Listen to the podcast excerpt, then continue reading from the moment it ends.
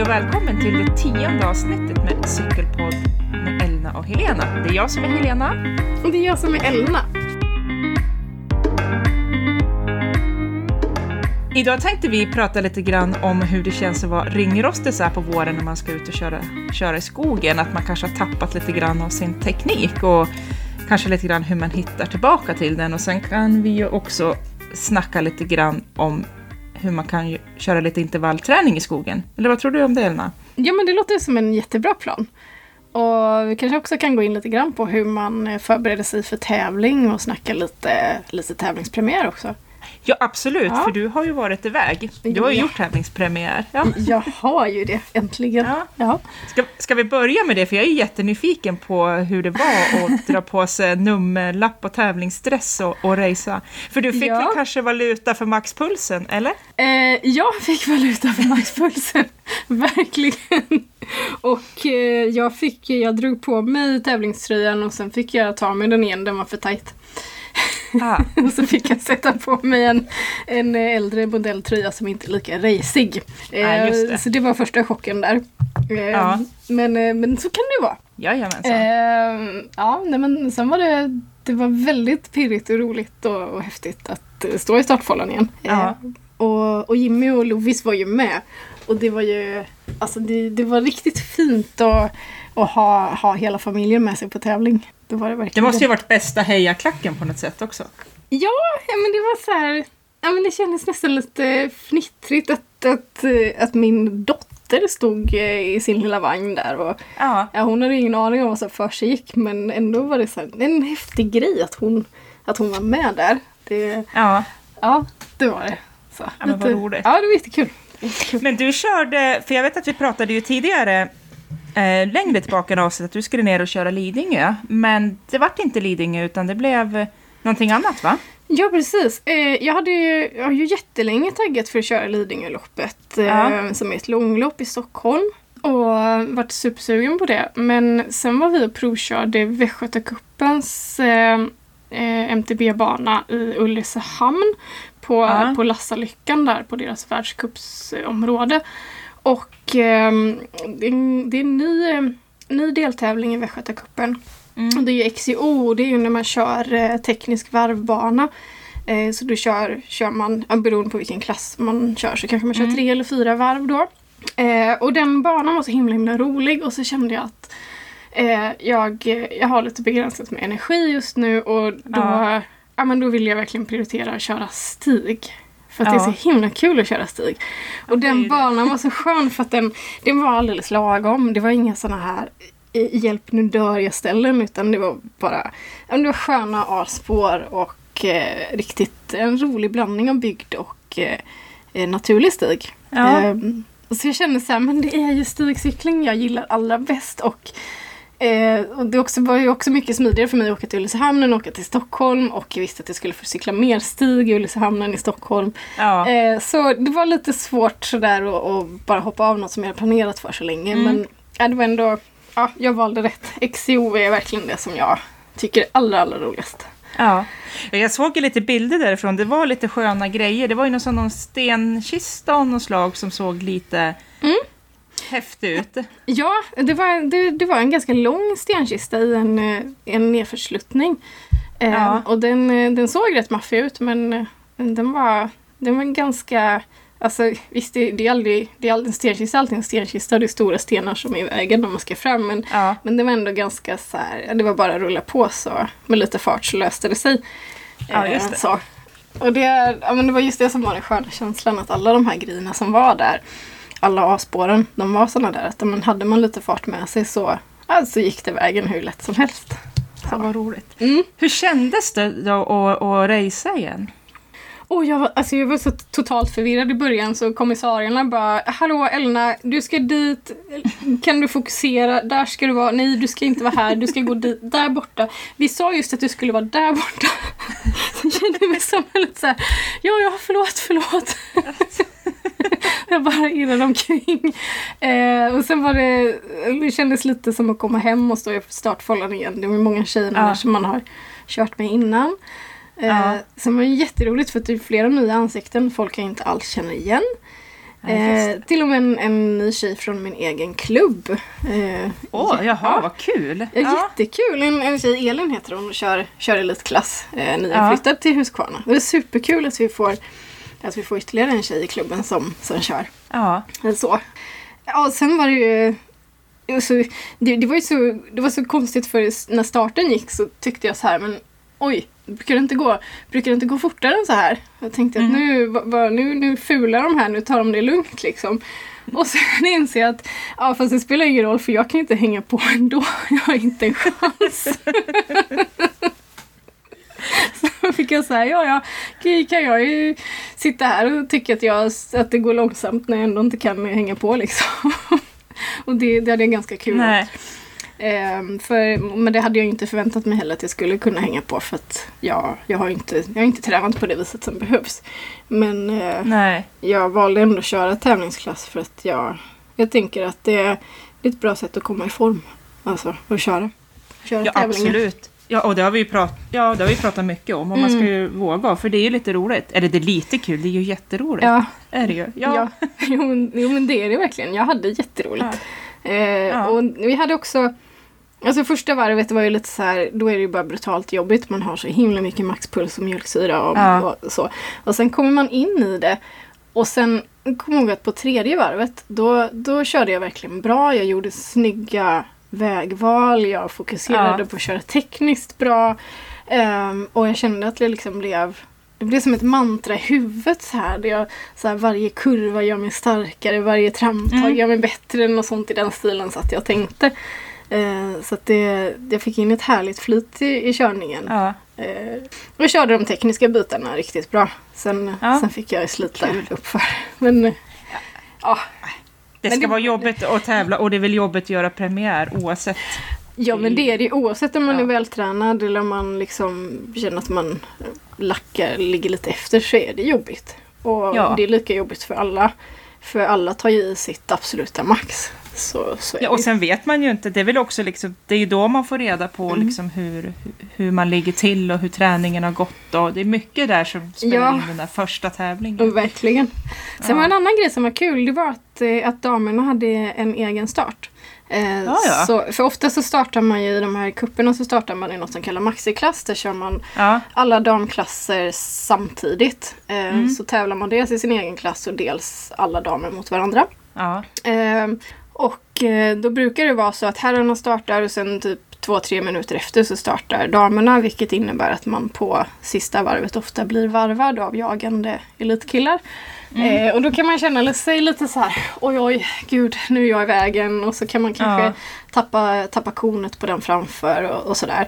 Men när man får ha banan för sig själv så är det så himla stor skillnad för att då, då är det verkligen bara fokus på, på sitt eget race. Och, ja.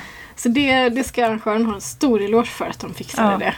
Jättekul. Och jag blir så himla sugen när jag hör Jag vill också göra tävlingspremiär snart. Jag vill också köra korta lopp. Ja, när, när ska du få göra det? Jag vet inte. Jag Nej. såg på Facebook att Jämtlandsserien här uppe som jag körde i fjol, Mm. att det första loppet är den 29 maj tror jag. Mm. Så då hoppas jag att jag ska köra och sen så tror jag det blir något långlopp där i juni. Men jag har inte riktigt, jag vet inte, jag har inte haft riktigt klart för mig vad jag vill. Jag håller på att snickra lite grann nu så här i sista Ja. sekund. Ja. Men det blir nummerlapp. Jag måste ju beställa den där tävlingslicensen som jag inte ens har beställt än.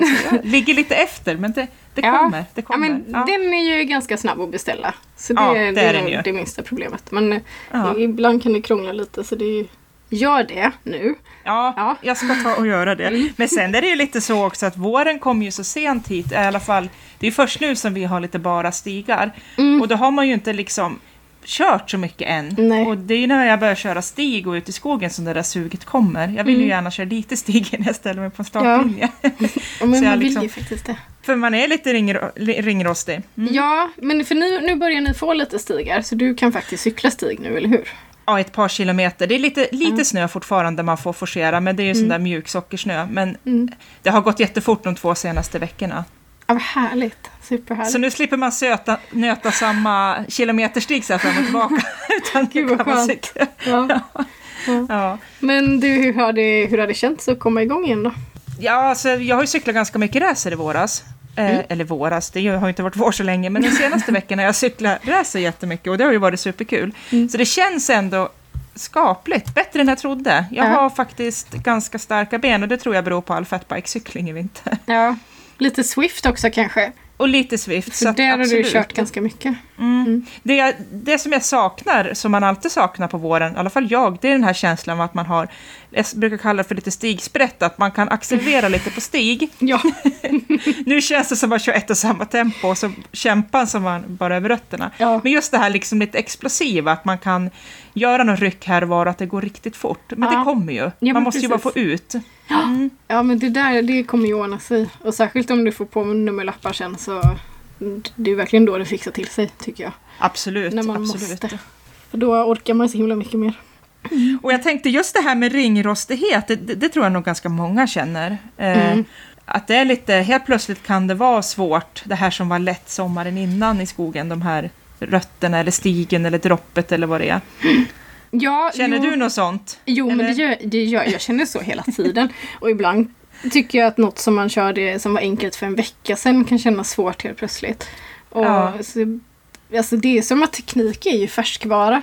Eh, Ja. Man måste, eller ja, för mig är det så i alla fall. Jag måste köra Mm. mycket hela tiden och träna mycket och nöta mycket. För alltså, det finns, det finns folk som är talanger som bara kan, men jag är inte Ja. det. Utan jag måste, jag måste verkligen ut och nöta och köra om Ja. och om igen. Och, ja, men stanna på ställen och testa olika vägval och kanske ibland bara stå och tveka jättelänge innan man törs. Och, ja. Ja. men hålla på liksom. Det, är ett- det är som att det är en, det är en särskild del av MTB-träningen nästan.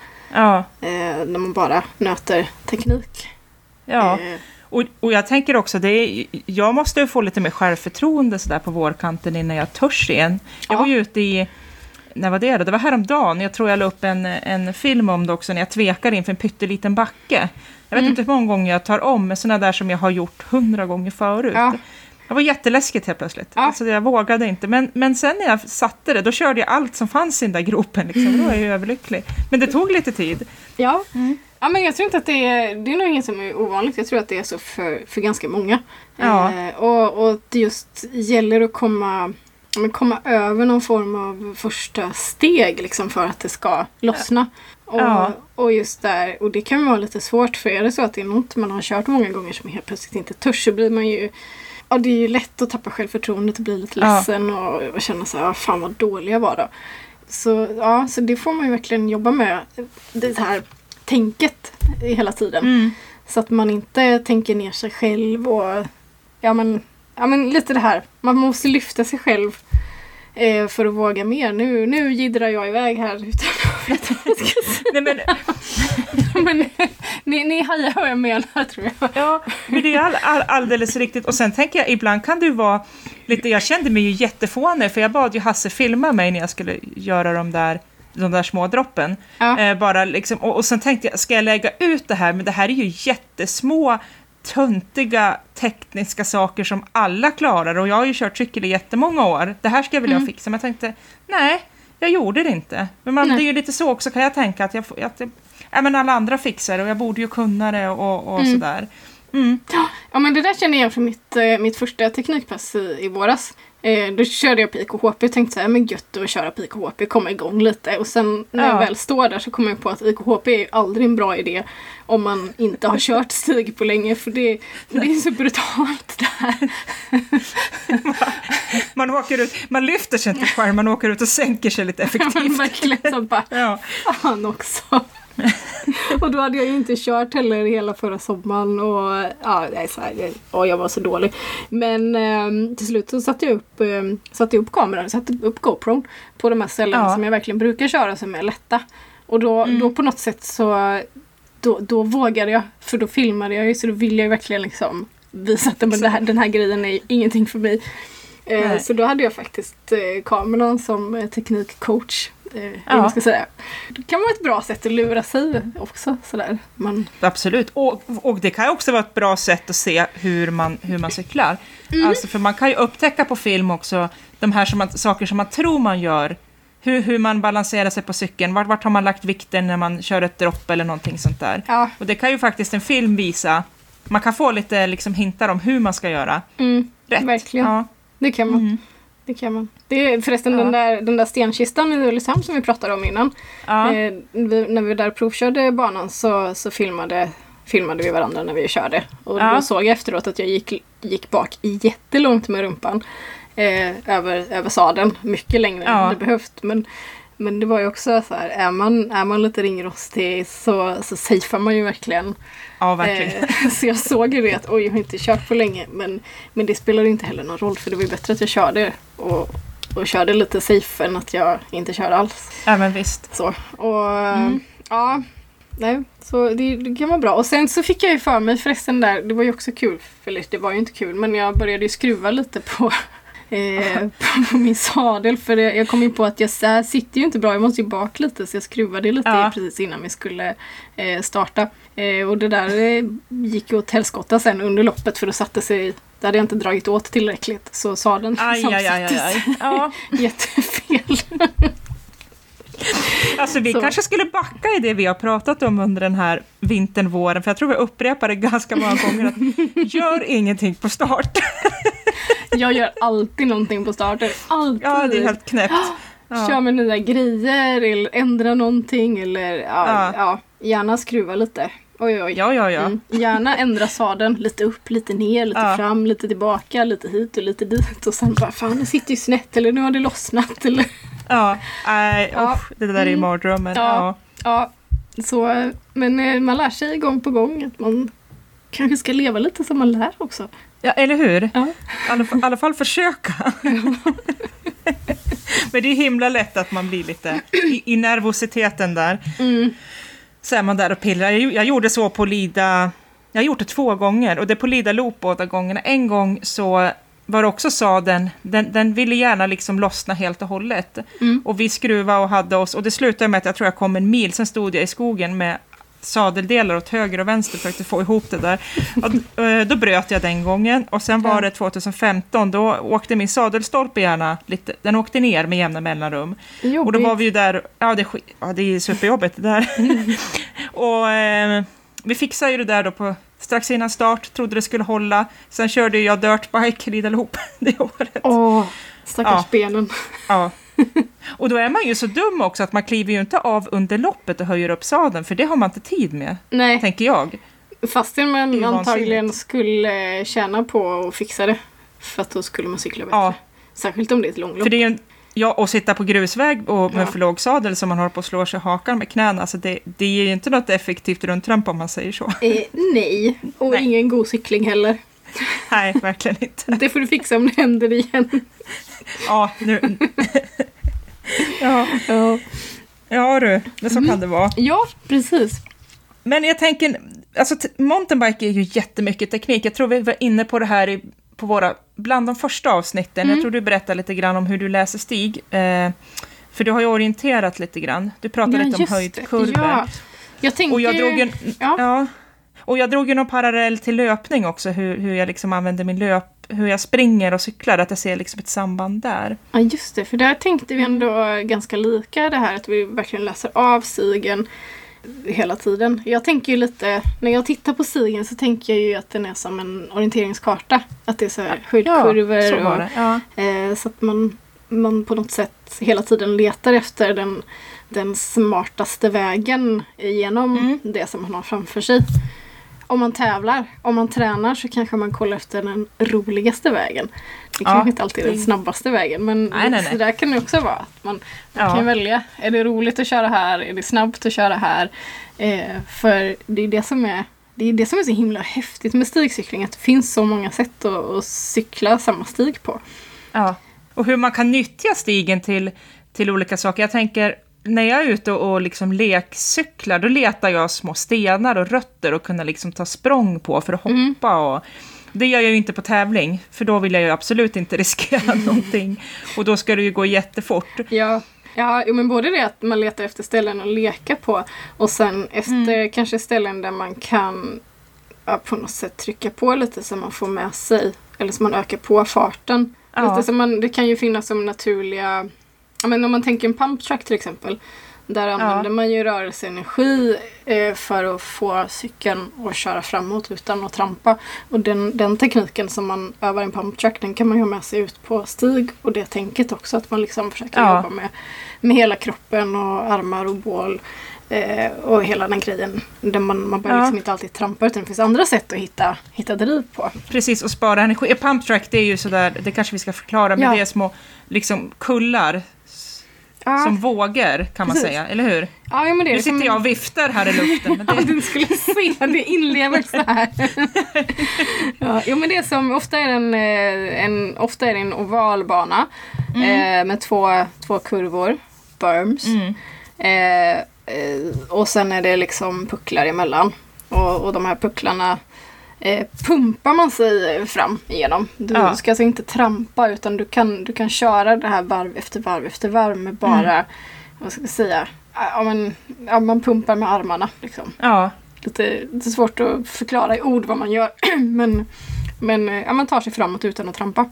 Ja. Så ett tips, har man tillgång till en pump track, vilket det finns på jättemånga ställen, så, eh, så tycker jag att då, då ska man ju dit och leka och öva på Mm. den där tekniken. Ja men faktiskt. Och det är ganska kul att köra sån också.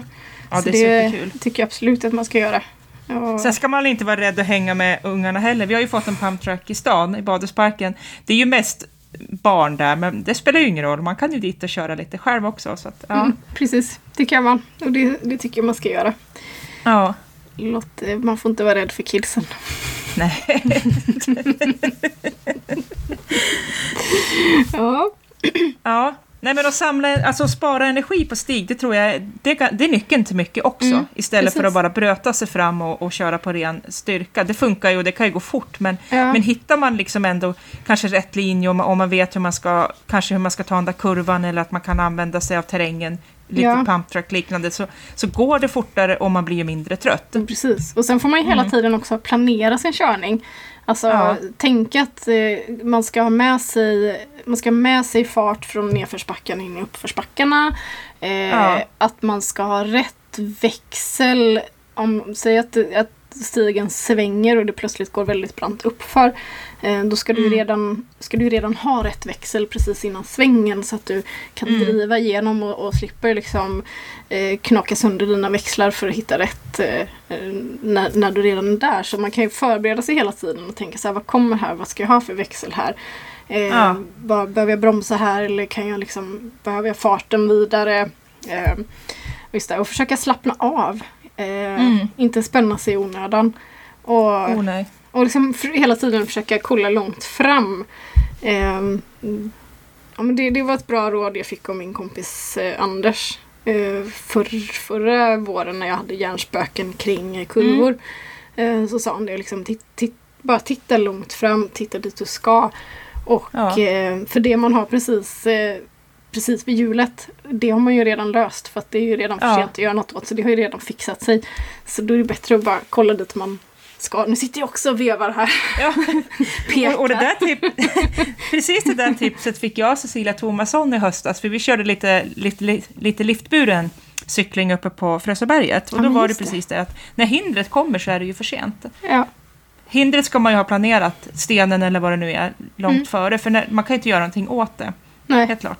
Och försöker man göra någonting åt det då så då, då skiter det ju sig. Ja, Eh, Så då, då blir det ju jättedumt. ja. Och titta dit man ska, det är också det, är det viktigaste, för Mm. annars tittar man ju... Mm. Ja. Mm. Tittar man och så tänker man oj där vill jag inte ramla, då ramlar Nej. man ju där alla gånger. Ja. Eller 99 gånger av 100 i alla fall. Eh, så. eh, har man gjort några gånger. Ja, oh ja. Mm. Oh ja. Mm. Men sen är det ju jätteviktigt att man vågar ha fart i skogen. För det är Ja. med fart man kommer över rötter och hinder och stenar och, och Ja. allt vad det är. Ja, Ja. precis. Fart, fart löser det mesta faktiskt. Ja. Det, det gör det. det ja, och samma i kurvor och försöka fart genom kurvor. Inte, inte, inte bromsa. Det brukar Nej. också ligga och tänka så här bara släpp bromsarna, släpp bromsarna, släpp. Släpp bromsen. Jag vill Och det är ju- jättegärna bromsa. Och speciellt när det ligger ett rullgrus som vi pratade om sist var det här. Ja, Då, då, då, då är det nästan så här som man har tvångsbromsa bara för att man inte får. precis.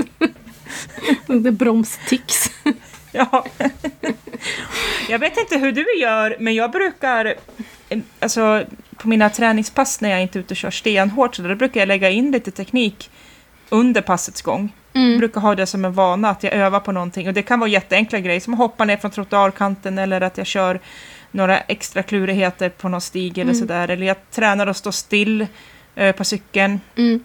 Så därför att det är ju... Det är skitbra att du gör så. Det, Ja. det är det verkligen. Ehm, och det tror jag många av oss som är lite äldre liksom vi, vi glömmer bort att man, man måste passa på att leka lite också. Eh, Ja. eh, Ungarna gör ju det per default för Hela att de är tiden. kids liksom. Så, Ja, så ja, så det, det är en jättebra grej att göra. Jag försöker också göra så. Att jag ja, men lägger in lite. Och, och ofta så här, ja, men är det någonting som man inte satte, att man försöker, man försöker, man kör om det liksom tills det sitter. ja, Ehm, det, det, ibland, ibland kan jag skita i det. Men eh, vi var ute på ett pass för några veckor sedan där det var väldigt mycket spång och jag hade en sån dag när jag kände att fan, Ja. jag, ja, nej, du, jag fixar inte. Jag, jag har spångest idag. ja, Eh, så då, då sket jag i att gå tillbaka och köra dem. Men annars att man liksom, så här, nej, satt jag inte där, nej men då måste jag tillbaka, jag måste göra det. mm, Eh, så. så det, ja. Att man, och det, jag tror att, för jag ser ofta liksom folk här, nej men jag, det gick inte. Och då skiter man i det. mm. Eh, och då lär man ju sig inte någonting. Nej, det är övning, övning och övning. Mm. Och lite övning till, Mm. hela tiden. jämt. Jag studsade på vägen hem med, med fatbiken då jag tog den på jobbet, så då hoppade jag upp och ner från vad heter det, trottoarkanten, de här två kilometrarna jag har från jobbet och hem. Mm. Kul. Med jeans och väska dinglandes. Men det är all, alla möjligheter liksom att få, Ja, få öva lite grann. Och där sitter jag inte fast med fötterna heller, så där kan jag ju inte liksom fuldra med SPD-klossarna. utan där, det går inte. måste vara på riktigt. Ja, då måste jag använda tekniken. ja, och då blir det genast lite svårt när man inte kan fuldra. Eh, Ja, absolut. Så. Det är ju en, en, Ja. en fördel med att sitta fast att man kan ja, dra upp hojen lite med, med pedalerna när man ska hoppa. Ja, ja. Ja, Det går inte. Är det några mer sådana teknikgrejer som du brukar göra och som man kanske ska öva ganska mycket på om man är nybörjare? Liksom vad, är det någonting du kommer på?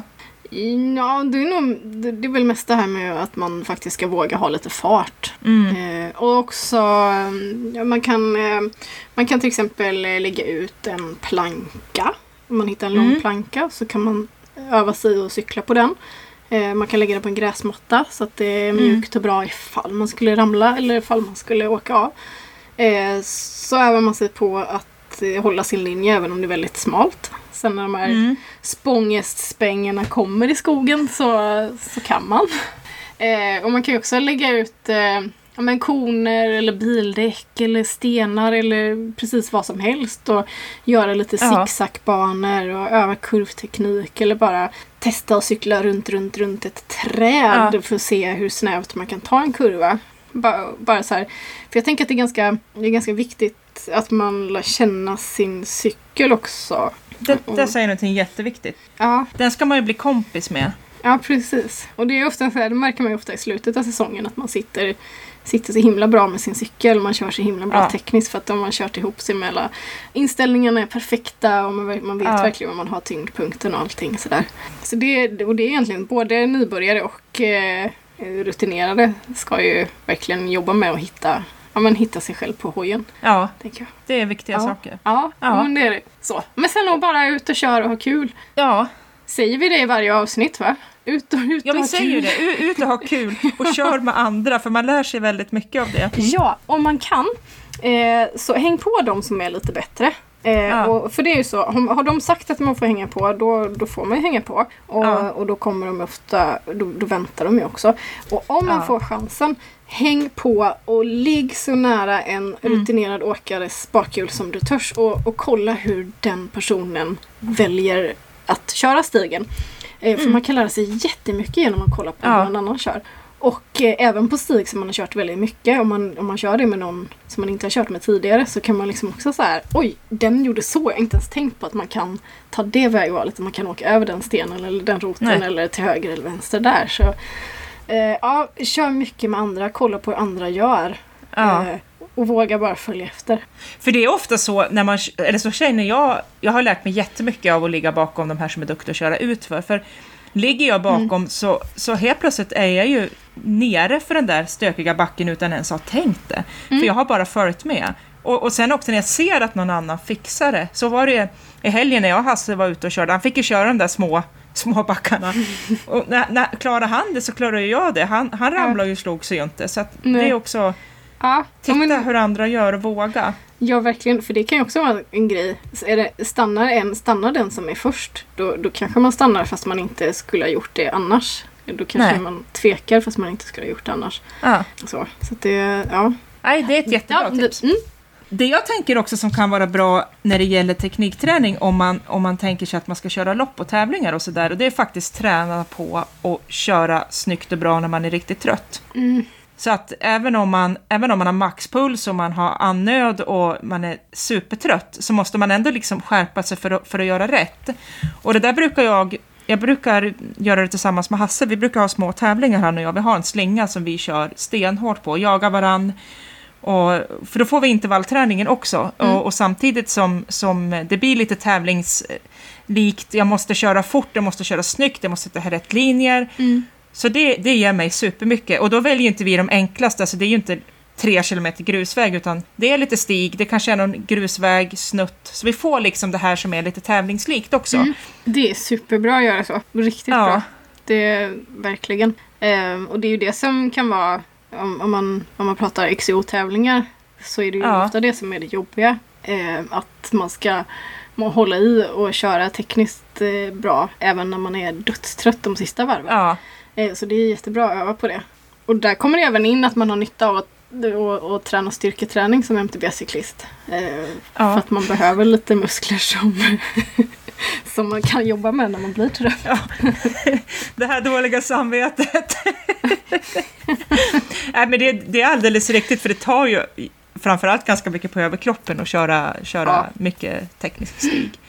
På långloppen däremot, där har man ju lite chanser, att- alltså man, man får ju lite mer chanser att vila där. Mm. Det kommer liksom grusvägsavsnitt, det kommer lite lättare längre stigar så att man hinner liksom hämta igen sig på ett helt annat sätt än när man ska mata hela tiden under kort Mm. tid. Precis. Och där gäller det ju även på XCO-tävlingen att man planerar lite var, för ofta finns det ju någon sträcka Ja, där man kan passa på att andas lite grann och passa på att dricka. Ja. Eh, så, så att man planerar in det också. Eh, Ja. Att, men ge sig själv en kort återhämtning och, och lite energi och vätska. ja Ehm, så. Det är också en, en, en del av tekniken liksom. På något vis. absolut. Ja. Och sen använder jag, alltså Strava, det är den där eh, tränings... Mm. cykelappen, dels för, ja, man, man kan ju regga sina runder så man får dem på GPS, men sen kan man ju, sen finns ju många stigar som segment där man kan tävla med mot andra eller, eller mot sig själv. Ja. Och jag, jag kör ju mycket sådana Strava-intervaller, dels för att, att, att pressa mig, för det gör jag ju, för jag vill ju slå min egen tid, men också Mm. för att se om mina vägval som jag gör kanske gör att det går lite fortare, så det kan också vara en morot. Mm, ja, Strava är ju verkligen Mm. skitbra. Det, det kan Ja. ju vara den bästa appen som finns. Den eh, Precis. kör jag jättemycket med också. Men det har vi också pratat Ja. om innan va? Hur mycket vi gillar Strava.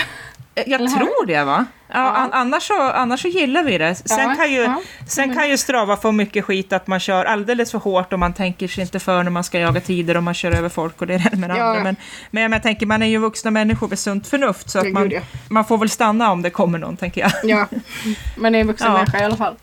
Ja. Nej, men det, det, det är ett tips om- man liksom ändå på något sätt tycker om att pressa sig lite om man har... För det, det, det är ju lätt att få en tid på, på den där backen eller på den där stigen eller vad det är. Som Ja. man kan jämföra med sig om man gör ut, någon utveckling också. Mm. Ja men Strava är verkligen, det är skitbra. Och särskilt för Ja. den som kanske inte har mycket folk att träna tillsammans med. Nej. Eh, för då, då får man ändå den där, ja men det är träningskompisen man, man saknar liksom lite. Ja. Och det finns väl till och med puls, eh, pulsklockor och puls, vad heter det? GPS... Eh.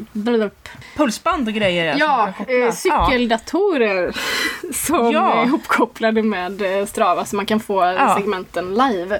En sån drömmer jag om att ha faktiskt. Ja, ja, men det gör jag också. Står högst på önskelistan. Det kommer att lyfta träningen till en helt ny nivå. Mm. alltså, risken är ju bara det att det är väldigt svårt att ta det lugnt när man kör med Strava, för att det dyker Ja. upp segment lite här och var. Så Ja. det är svårt att, Det att köra ett lugnt pass. Ja. Men, ja. Nej, men det, det, det är superbra. Och, och sen är det också, inte bara för att liksom jaga sig själv och alla andra, men det är också ett jättebra sätt att eh, hitta stigar med hjälp av Strava. För många mm. är upp, stigar är upplagda så man får mm. nya tips där man kan cykla Precis. också. Precis. Ja.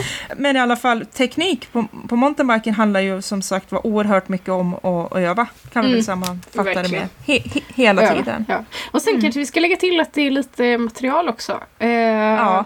Just det här att många kör med ganska, ganska mycket förluft i däcken när de kör stig. Ja.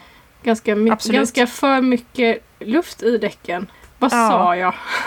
Många kör med, många kör med, med Folk har luft i däcken. Har du ja, hört så jag tycker har du lagt om till sommarluften då? alltså jag behåller vinterluften så länge det bara ja. går för att det, det, blir liksom lite mer spänst i den tycker jag. Ja, Sommarluften är lite varm och, och sådär. Sjunker ihop. Ja. Nej men skämt åsido, det är ju kanske, alltså man ska inte ha hårt pumpade däck. Det går inte fortare. Nej. Snarare så går det ju långsammare när ja. man studsar fram. För ju mindre luft man har, eller ju mindre däckstryck man har, heter ja. det ju, desto mer liksom tar ju däcken upp den följer ju terrängen liksom, man mm. kommer lättare över, över rötterna. Mm. Och det blir behagligare och det spar ju väldigt mycket på kroppen för det gör ju ont att studsa runt som en pingisboll med för mycket luft. Ja, gud ja. Usch. Man får ju ingen flyt överhuvudtaget. Nej, det är jättesvårt. Det, det är det verkligen. Och så blir man trött fortare också. Ja. Eh, så. Och sen eh, är det ju många, många cyklar nu har ju olika former av lockout på dämparna. Mm. Eh, och har man manuell så är det ju superbra att man lär sig jobba med att låsa och låsa upp. För då, ja. då får man, med låsdämpare får man mer kraft uppför och eh, så låser man upp den när man ska nerför. Så, så ja. att man liksom eh, ja, men kör ihop sig med, med, med materialet på det sättet också. Ja. är ganska viktigt. Och, och, känner efter när man behöver öppna och låsa. Och, och det där ja. kan ju svårt att säga när det är, det, det känner man ju. Mm, precis. Mm. Och, den, och det är också det här med däcktryck, det är en ständig fråga. Vad har du för däcktryck? Ja. Det spelar ingen roll vad jag har för däcktryck för jag väger något helt annat än vad du väger. Ja. Eh, och jag har en helt annan åkstil än vad du har. Så mm. det måste man liksom hitta sitt eh, ultimata på något vis. Eh, det finns ingen det finns ingen magisk siffra där. Och, och sen är det ju generellt så också, kör man med, eh, om man har slanglöst, alltså det vill säga att man inte har någon innerslang i däcken utan att man istället har eh, tätningsvätska som gör att däcket liksom sitter fast så, mm. då kan man ju köra med, med lägre tryck än när man har slang. Man, man, behöver ju inte vara rädd, rädd att få det man kallar för snakebite, att man liksom Nej. trycker ihop slangen och får punktering på det sättet. Nej. Och om man ständigt får punkteringar, då är det ju ofta så att det är tekniken som man måste ja. göra någonting åt. För Precis. Skit, skiter det sig gång på gång på gång på gång på gång då, ja, då, då är det nog cyklisten och inte hojen. Nej, Faktiskt. visst. Mm. Nej, men så det, det pys ut lite luft ja. generellt och testa sig fram vad som funkar. Och sen är det ju också en, en myt om att det skulle gå så otroligt mycket fortare med, med, med hårdare däck. Det gör ju inte ens det på grusväg. Nej, nej, det gör det nog inte. Och nej. Inte, nej, det är inte för oss vanliga dödliga i alla fall. Tror jag inte nej. Men, ja. men, men, du, ska vi knyta an lite grann till det vi pratade om i början, lite grann hur man förbereder sig för lopp och att du hade varit iväg och kört nu, bara lite kort mm. sådär, för det lär ju ha varit helt andra förberedelser den här tävlingen än när du körde sist. ja. alltså, Eh, jo, men jag skrattade lite åt det för jag brukar alltid lägga väldigt mycket tid på att förbereda mig. Jag brukar se till att min hoj är minutiöst i ordning. Den ska vara, mm. eh, hur, ja, men den ska vara så ren så att den ser ny ut. Eh, ja, men allt är fixat och, och ja, men, ja, allt ska vara jag är mm. supernoga liksom. Jag brukar till och med måla naglarna i en färg som matchar hojen. Och sen börjar man fixa med sadel och sånt där på startlinjen, men det är en annan femma. Ja, det, det är en helt annan femma. Mm. men, men den här gången var det ju Ja men istället för att, att, blanda den perfekta sportdrycken och hålla på och vara nervös över om, om de kunde langa eh, så, så höll vi på liksom med, med barnmat och välling ja. och eh, har vi med det här, har vi med blöjor, vem packar vagnen? Okej Jimmy du packar vagnen så lastar jag cykeln. Ja. Alltså helt andra grejer. Och det var ju lite skönt att eh, ta, ta bort fokuset lite från, eh, mm Det var en helt annan, eh, en helt annan grej. Alltså, ganska skönt att inte ha så himla stort fokus på sig själv och sitt eget material utan eh, ja, men bara dyka upp som man var och, och, och köra. Mm. Eh, det, det tog bort lite av min nervositet innan för att det var mer fokus Ja. på att vara mamma än, än att, vara cyklist. Ja, men vad bra. Ganska skönt. Ja, Ja, det, det, det var en ganska nyttigt för mig. ja. måste jag säga. Men annars är det ju, ja, men, om man förbereder sig för ett långlopp så är det ju väldigt mycket, om man ska planera hur mycket energi man ska ha med sig. Mm. Och, och där kanske man får vara lite mer ordentlig med, med cykeln för att den ska ändå hålla ganska länge. Och man behöver ha, ha slang och verktyg och allt sånt där. Det behöver man faktiskt ha med sig på långlopp. ja. Eh, för det är ju inte kul att bryta och så är det sex mil kvar som man kunde, kunde ha fått god cykling av. På, på ett XCO-lopp, de är så pass korta så där, där alltså visst eliten har ju lite grejer i teknisk zon så man kan byta hjul och, och Mm. fixa lite. Men eh, de, de flesta, ja, får man punka så ja, springer man i mål om det inte är jättelångt kvar eller så kliver man av. Det är inte, det är inte så stort liksom. Nej. Så det är inte lika mycket förberedelse där. Beroende på vad man vill, vad man vill prestera förstås. Absolut, absolut. Så.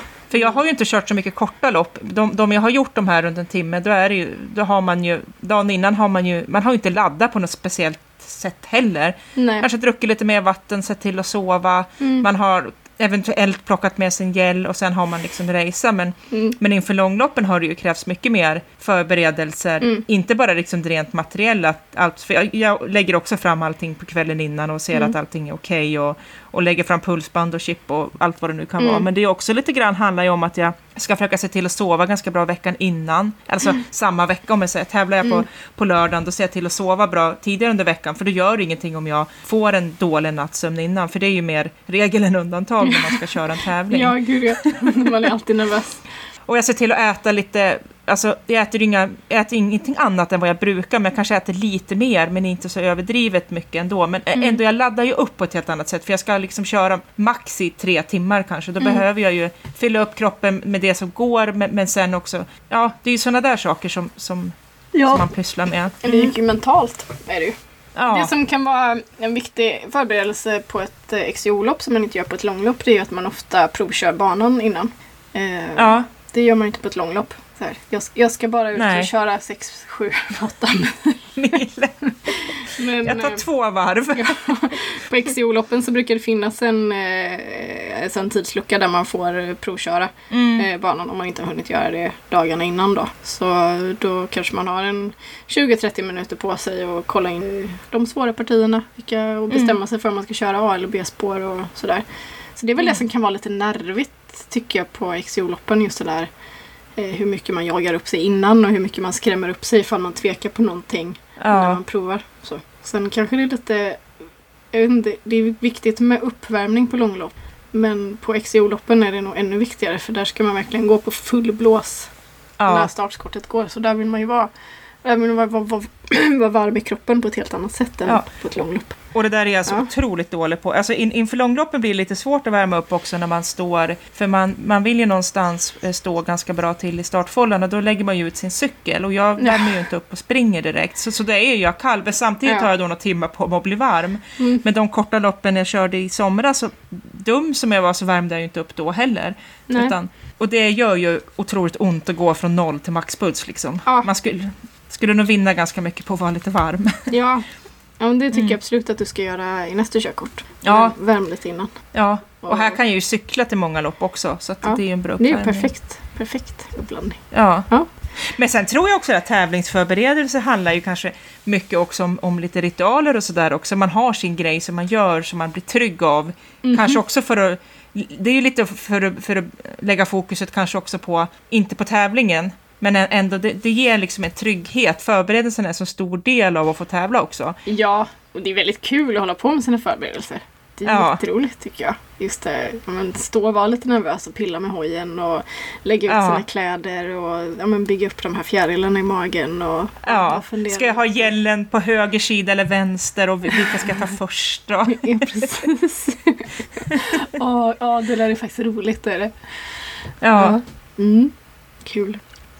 Ja, men hörru du, nu har vi surrat i en timme snart igen. Ja, det har gått sådär fort igen. Ja, Ja, ja det kul. gör ju det. Mm. Någonting mer vi kan tillägga till det vi har pratat om? Alltså vi skulle ju lätt kunna surra en timme till om det här utan problem. Men Ja, visst. eh, i, i vanlig ordning så, så, så får ju ni gärna ställa frågor till oss. Eh, om det Ja. är någonting som ni vill att vi ska grotta in oss i detalj på så, så gör vi gärna det. Ja, Så ja, det kan vi ju nog göra utan problem. ja det tycker jag. Men det, är så, det, det är så roligt att få lite respons från er också och framförallt att få frågor. Det har tror jag vi har sagt varenda avsnitt. Mm. Men, det, men det är jätteskoj. Ja, det blir vi superglada för. Och nu har vi gjort det här i tio avsnitt. Ja, Det är tänk. Tio ja, avsnitt. så roligt. Jättekul. Vi kör väl på en tio till va? Ja, ja, ja, ja. ja. Vi, har, vi, vi, har ju, kom- vi ska ju tävla lite i sommar och vi har säkert mycket roligt Ja, att kunna lyfta precis. under sommaren. Ja. Och vi har ju lite ämnen kvar att prata om också. Det har vi. Vi har mycket kvar att prata om. Ja, Kul! Ja. Ja, men eh, vi, vi tackar väl för att, eh, för att ni har lyssnat på oss eh, den här omgången. ja Och så hoppas vi att vi hörs igen. det hoppas jag också. Ja, gött! Ha det så bra då. Hej med er! Hej!